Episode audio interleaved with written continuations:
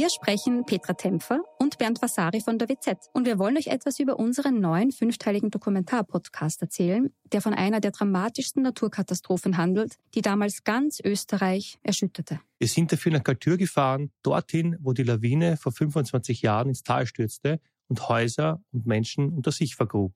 einunddreißig Menschen starben, darunter zahlreiche Kinder. Wir haben nach Antworten auf die Frage gesucht, wie es überhaupt zu dem Unglück kommen konnte und wer damals die Verantwortung getragen hat. Gibt es überhaupt einen Schuldigen? Die Kaltürer haben uns auch erzählt, wie sie die Tage nach der Katastrophe erlebt haben. Der damalige Bürgermeister war übrigens Anton Mattl, der heute Landeshauptmann von Tirol ist. Ihr könnt unseren Podcast Galtür, der weiße Tod, unter w z punkt a t hören und auf allen Plattformen, wo es Podcasts gibt.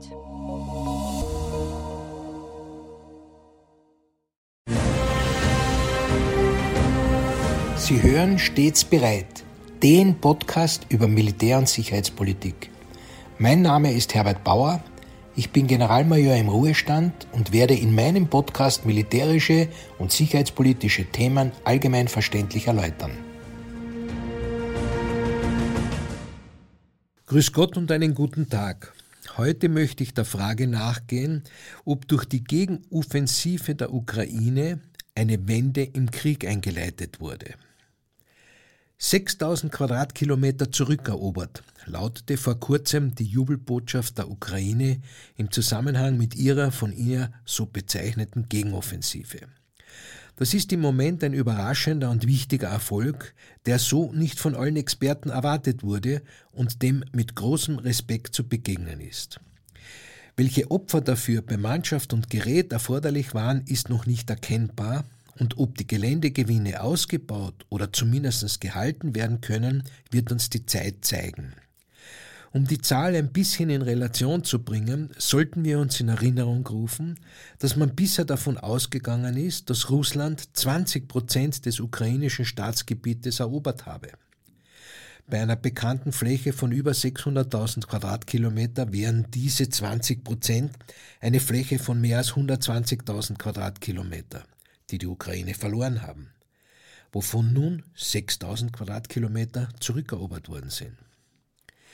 Militärisch spricht man bei dem erkennbaren Vorgehen von taktisch und regional begrenzten Gegenangriffen oder Gegenstößen, was in einer Kategorisierung niedriger anzusetzen ist als eine Offensive, die strategische Bedeutung hätte. Eine Offensive würde bedeuten, dass man an der gesamten Front gegenüber der russischen Armee antritt und auch ein Zurückdrängen der eingedrungenen Kräfte im gesamten Raum realistisch wäre. Ob letzteres tatsächlich noch möglich ist, wird uns die nahe Zukunft zeigen, wobei die immer noch nur dünn fließenden Waffenlieferungen des Westens weiter verstärkt werden müssten, um neben den begrenzten personellen Ressourcen zumindest die materiellen Fähigkeiten zu verbessern. Aber der Reihe nach. In einer Zeit, wo alles über Social-Media-Kanäle diskutiert und berichtet wird, aber auch unter dem Aspekt der Aufklärungsmöglichkeiten durch Satelliten und Drohnen, ist es bemerkenswert, dass der Aufmarsch für die Gegenangriffe der Ukraine zumindest im Raum Kharkiv doch sehr geheim gehalten werden konnte, so geheim, dass ein Überraschungseffekt möglich war. Die wahrscheinlichste Erklärung liegt natürlich darin, dass die öffentliche Berichterstattung, aber auch eine bewusst täuschende Informationspolitik der Ukraine selbst einen Gegenangriff im Süden im Raum Cherson forcierte, womit der Angriff in der Region Kharkiv so erfolgreich sein konnte. In der militärischen Toolbox nennt man das Kriegslist oder Tarnen und Täuschen. Also das Täuschen des Gegners über die wirklichen eigenen Absichten.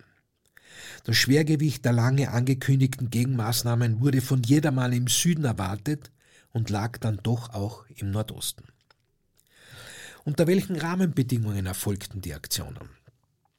Die logistischen Distanzen sind für beide Seiten enorm. Brücken werden von beiden Seiten benötigt. Wenn die Ukrainer Brücken zerstören, behindern sie zwar den russischen Angreifer, aber zugleich auch das eigene Fortkommen, wenn man zum Gegenangriff übergehen will.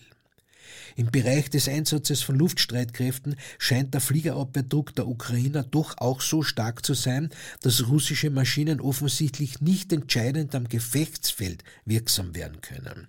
Anders ist es nicht erklärbar, dass die ukrainische Bereitstellung zum Angriff nicht in den Verfügungsräumen zerschlagen wurde. Gemeint ist hier vor allem die augenscheinlich ausbleibende Luftnahunterstützung im Verhältnis zu der reichlich eingesetzten russischen Artillerie. Die an die Ukraine gelieferten Anti-Radar-Raketen haben sicherlich Anteil an dieser Entwicklung. Wie wirken sich überhaupt die westlichen Waffenlieferungen aus? Nun, die laufenden Gegenangriffe wurden vorwiegend mit den zugeführten Systemen des Westens geführt.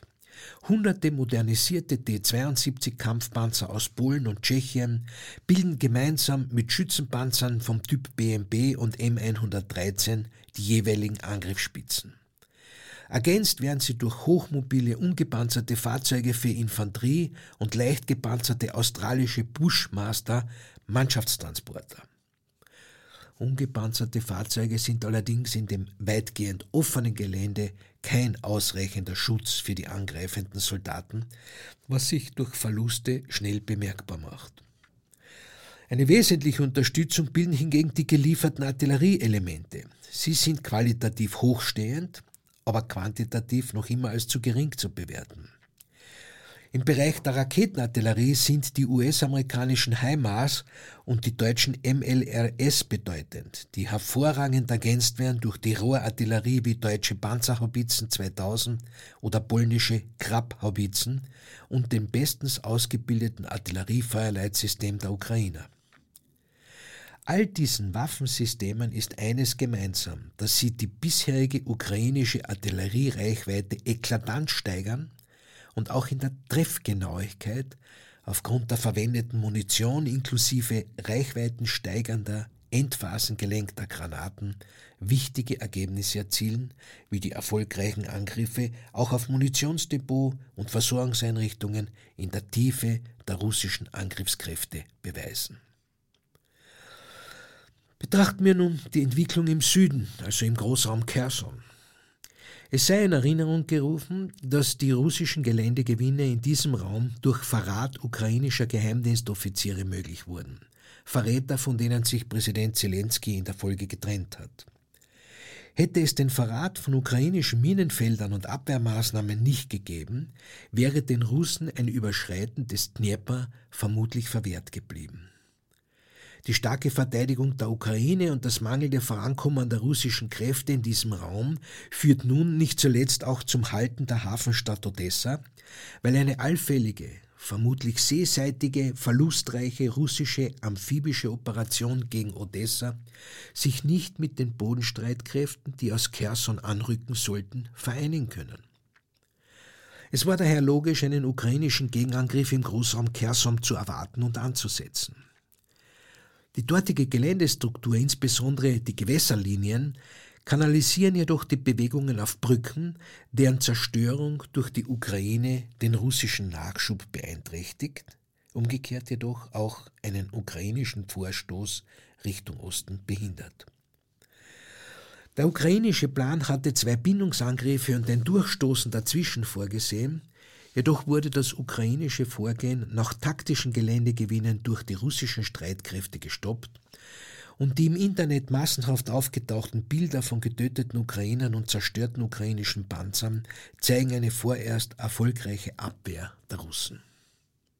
Ganz anders die Entwicklung im Nordosten der Ukraine, also im Raum Kharkiv.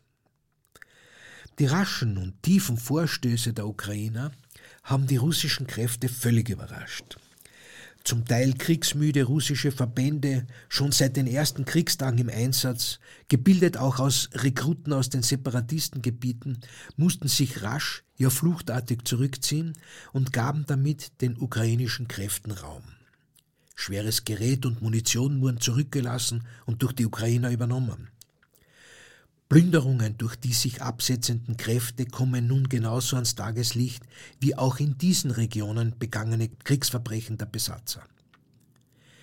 Die schon zuvor durch die ukrainische Artillerie zerstörten vorgeschobenen russischen Logistikpunkte sowie die Eroberung wichtiger Eisenbahnknotenpunkte wie zum Beispiel Kupiansk begünstigen den ukrainischen Gegenangriff und haben auch weitreichende Auswirkungen, denn der russische Nachschub ist zu großen Teilen auf die Eisenbahn abgestützt.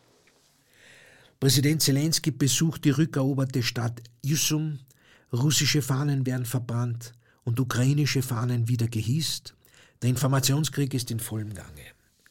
Mit Spezialgeschossen, die mit ukrainischen Flyern befüllt sind, wird versucht, russische Soldaten zur Aufgabe kampflos zu bewegen.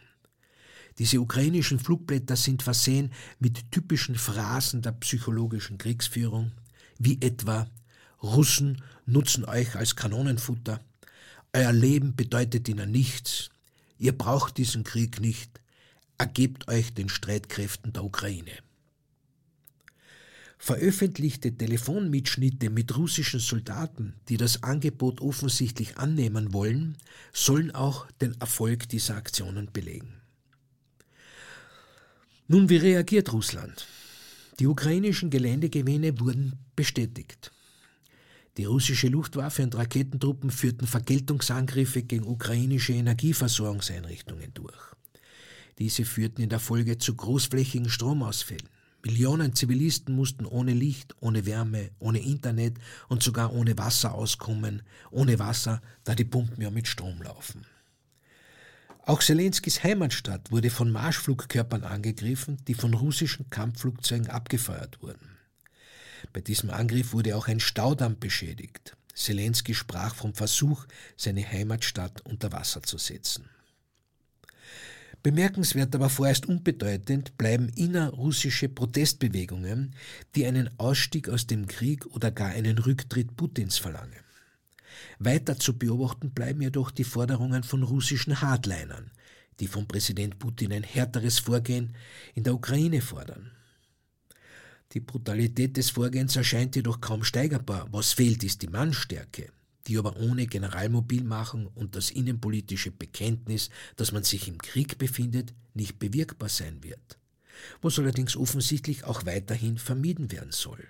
Eine Generalmobilmachung, ein Bekenntnis, dass man sich im Krieg befindet. Der rasche Rückzug der russischen Kräfte in der Region Kharkiv wird als Umgruppierung und Neuordnung dargestellt, was wohl als die einzige Möglichkeit zu sehen ist, um nicht jemanden zur Verantwortung ziehen zu müssen. Welche Verluste hat Russland?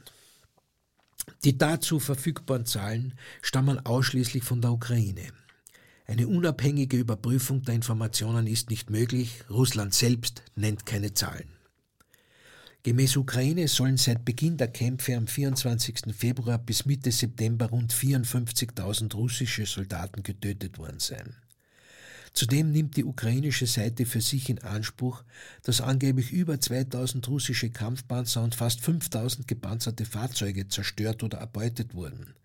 Dazu kämen auch noch angeblich eintausendzweihundert mobile Artilleriegeschütze, zweihundertfünfzig Kampfjets sowie mehr als zweihundert Helikopter und fast tausend Drohnen sollen ebenfalls zu den Verlusten der russischen Seite zählen. Auch wenn die Zahlen möglicherweise nicht ganz richtig sind, zeigen sie doch die Dimensionen, in denen sich dieser Abnützungskrieg bewegt. Und die Angehörigen von mehr als fünfzigtausend gefallenen Soldaten sind eine Größenordnung, die es auch in einem autoritären System innenpolitisch zu berücksichtigen gilt. Was hat die Ukraine weiter vor? Die Grundidee von Präsident Selenskyj ist es, die Ukraine feindfrei zu machen. Gemeint ist die Rückeroberung aller verlorenen Gebiete, inklusive des Donbass und der Krim. Der Erfolg in der Region Kharkiv gibt dieser Idee neue Nahrung. Auch wenn die Überraschung nicht nur gegenüber den Russen, sondern auch gegenüber den westlichen Beobachtern und Kommentatoren gelungen ist, kann ein operativer Erfolg noch nicht bestätigt werden. Die zurückgewonnenen, ohnehin zerstörten Gebiete müssen nun sofort zur Verteidigung Richtung Osten befestigt und ausgebaut werden, um zu erwartende Versuche einer Rückgewinnung durch Russland begegnen zu können. Angriffen, die mit neuerlich zerstörendem Artilleriebeschuss begonnen werden. Ob sich ein weiterer Stoß ukrainischer Kräfte Richtung Luhansk realisieren lässt, bleibt abzuwarten. Gerüchten zufolge soll auch ein ukrainischer Ansatz Richtung Süden nach Melitopol geplant sein, womit die durch Russland eroberte Landbrücke vom russischen Festland zur Halbinsel Krim unterbrochen werden würde. Hier bleibt auch die Frage, ob die vorhandenen ukrainischen Kräfte dafür ausreichen. Wie kann nun eine zusammenfassende Bewertung der Situation vorgenommen werden? Der Mut und das Geschick der ukrainischen Soldaten sind bemerkenswert. Der Kampfgeist der Soldaten, aber auch der Zivilbevölkerung ist geprägt vom Überlebenskampf dieses Staates. Wenn Soldaten vor der Schlacht die ukrainische Hymne singen, wovon es Videos im Netz gibt, sollten wir uns des Textes bewusst sein, aus dem ich folgenden Abschnitt zitieren möchte. Brüder, stehen wir auf für eine blutige Schlacht vom San bis zum Don. Wir werden niemanden erlauben, in unserem Heimatland zu herrschen. Das Schwarze Meer wird immer noch lächeln und Großvater Dnjepr sich freuen.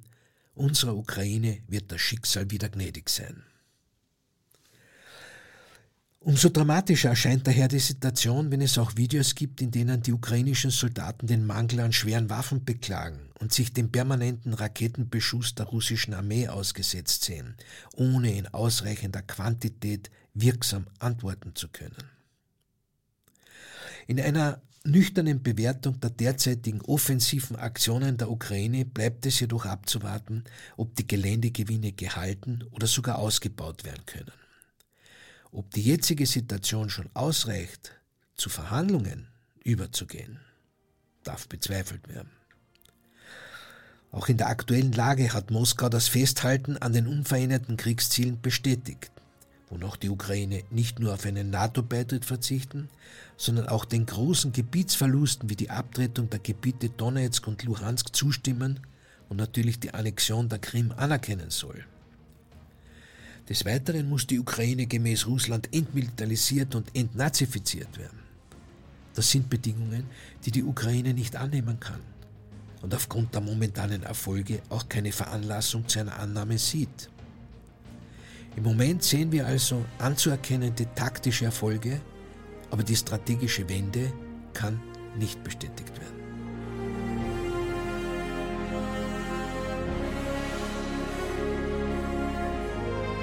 Sie hörten Stets bereit, den Podcast über Militär- und Sicherheitspolitik. Sollten Sie Fragen zum Militär oder zu sicherheitspolitischen Themen haben, schreiben Sie mir bitte ein E-Mail an stets bereit at missing dash link punkt media.